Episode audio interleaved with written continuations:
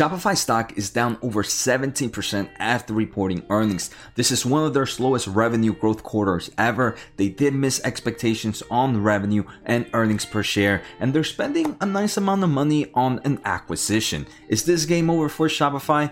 I think not, but let's learn more in today's episode. If this is your first time here, make sure to hit the thumbs up, make sure to hit the subscribe button, check out the pinned comment for free Discord, free newsletter, and a lot of great investing links. So let's get started.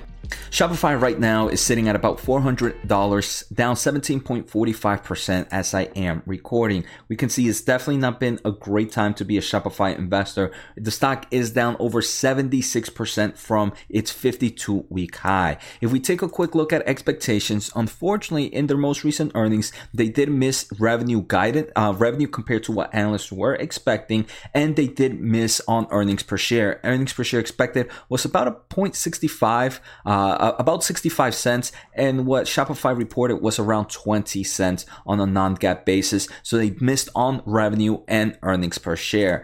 Even though they did miss on expectations, there are a lot of positive news, and I don't think it's game over for Shopify just yet. I just think the it's one that, with this kind of news that we're seeing, I wouldn't be surprised if we see more analyst downgrades in the upcoming days, causing more of a negative downtrend. But we're going to see, I do believe, in the long term of things, still things are still intact. Revenue did grow about 22% year over year to $1.2 billion. And I do believe this is another fear, right? This is the slowest growing quarter for them. If we take a look at historically, in the past 3 years, this company has grown at least by 40%. Obviously, during COVID times, they were growing at even triple digits at some point. But now you're like, hey, this is a company that used to grow super high, now only 22%. 22% is still pretty high, but it's not meeting, I'm guessing, what even investors might have expected. There are a lot of strong reasons for that, right? At the same time last year was a huge kind of quarter due to numerous impacts happening around the world. For example, the first half of 2021 did have form of stimulus paycheck. That's not happening now. And right now, things like higher inflation is an increased mobility, right? More people are traveling around. It's also causing, I'm guessing, less shopping. Gross market volume grew 16%. This is, again, strong growth year over year. Double digits is still pretty impressive, but nowhere near the levels that we've seen before. And monthly recurring revenue grew 17% year over year. Again, strong growth, but not what was normally expected. And this is one of the charts that they showcased in their earnings pre-call deck. And I want to say, seeing things like this is not the greatest. E-commerce growth is now normalizing as a percentage of retail sales. So when COVID hit, we can see a lot more people were purchasing things online. And I guess what many people were expecting, even myself, right? I was expecting maybe not a steady increase from there, but not such a sharp decline. I was expecting them to kind of maintain some of that percentage growth. But what it seems, it's just going back on track to where it was expected. So it's, even though e-commerce did do really well in the past few years, it seems like things are kind of returning back to the normal trend line. Obviously, still better than same time last year, but is kind of returning to the normal trend. I want to thank The Motley Fool for sponsoring this video. The Motley Fool is a company that provides investing insight and stock recommendations for investors of all skill sets and risk levels.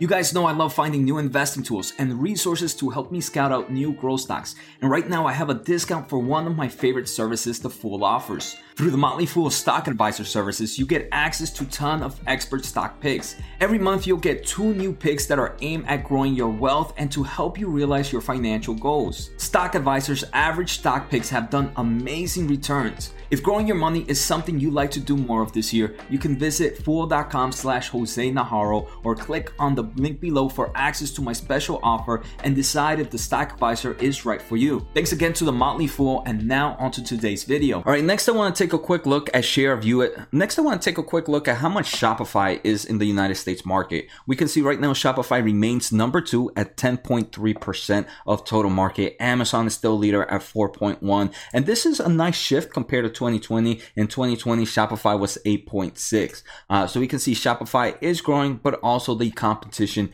is growing their market share as well. And I already talked about revenue growth, subscription growth, and monthly recurring growth, but here I just want to showcase the charts that we've kind of talked about just so we can have visual effects. Revenue growth up 22%. We can see monthly recurring revenue continues to go up on the quarter-to-quarter and year-to-year basis. Here we can see the overall subscription revenue up only 8%. This one's kind of flatlining a bit right now. And then we can see GMV up quarter-over-quarter and just the overall kind of strength this company has seen in 2020 and 2021.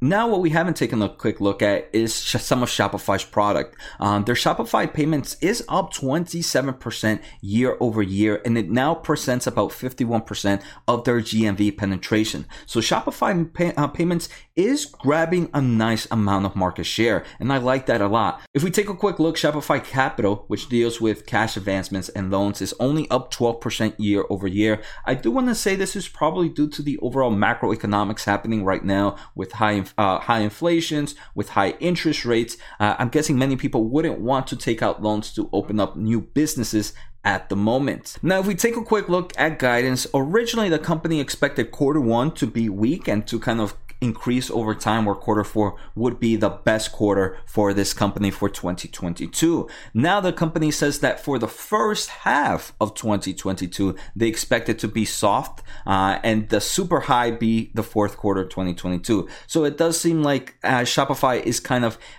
pushing that quarter two is going to be another not high growth quarter for the company, and investors should kind of keep in mind of that. Some other recent news for Shopify, they did announce a 10-for-1 split, which will be voted in June. They are also improving their Shopify fulfillment network, and this is something that I'm really excited about. During the earnings, they also announced that Shopify has reached an agreement to acquire Deliver, a fulfillment technology provider, to provide simplicity and scale to millions of merchants. The deal is expected to be valued at $2.1 billion, consisting of 80% cash and 20% shares. If we take a quick look at Shopify's most recent kind of balance sheet, they right now have about $2.4 billion in cash and about $4.8 billion in marketable securities. So this company definitely has enough kind of funds to be able to kind of pay for this acquisitions. And if we take a quick look right now, convertible senior notes is a little bit less than $1 billion.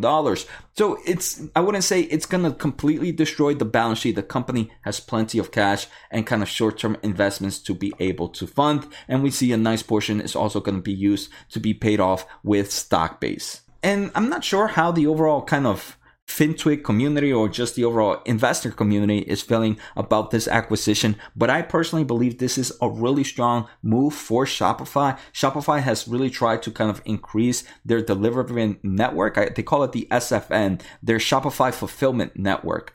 And with their Deliver, this is going to remove the supply chain complexity for merchants of all sides on and off Shopify. And this is what Shopify does perfect. This is the ultimate toolbox for the e-commerce world. You go to Shopify, you get an account, and you get to use all the different tools. Maybe you don't even use all the tools, but this is a company that is pretty much a toolbox with hundreds of tools. So Shopify's fulfillment network and the delivery acquisition will power Shop Promise. And this Shop Promise is kind of like Amazon Prime, where you get new service that offers consumers today and next day delivery options. And again, we have seen kind of competition with Amazon kind of entering a little bit more in this kind of fulfillment network where you can use Amazon's fulfillment network. The one great thing about Shopify is if you're using their logistics, if you're using Shopify's logistics, you get to kind of keep all the information of your customers. You get to design your packaging however you want. Where if you use Amazon's kind of logistic network, you're using their packaging, they're collecting your consumers' data. And with that consumer data, they may be able to kind of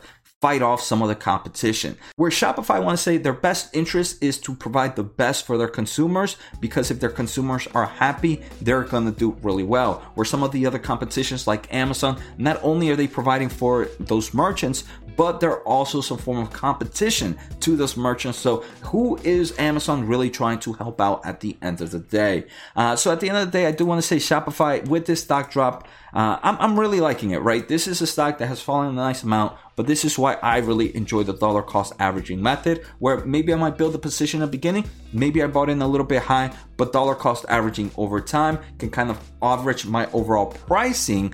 And at the same time though, there's always limits. Even if the stock price has dropped, I always kind of limit myself to how much I'm willing to invest in a specific stock. Shopify hasn't really met that limit just yet. So for me, as the weeks continue, if it stays around these prices, this is a stock I would gladly buy. So I hope you guys enjoyed today's episode. Take care, have a good day, and see you next time.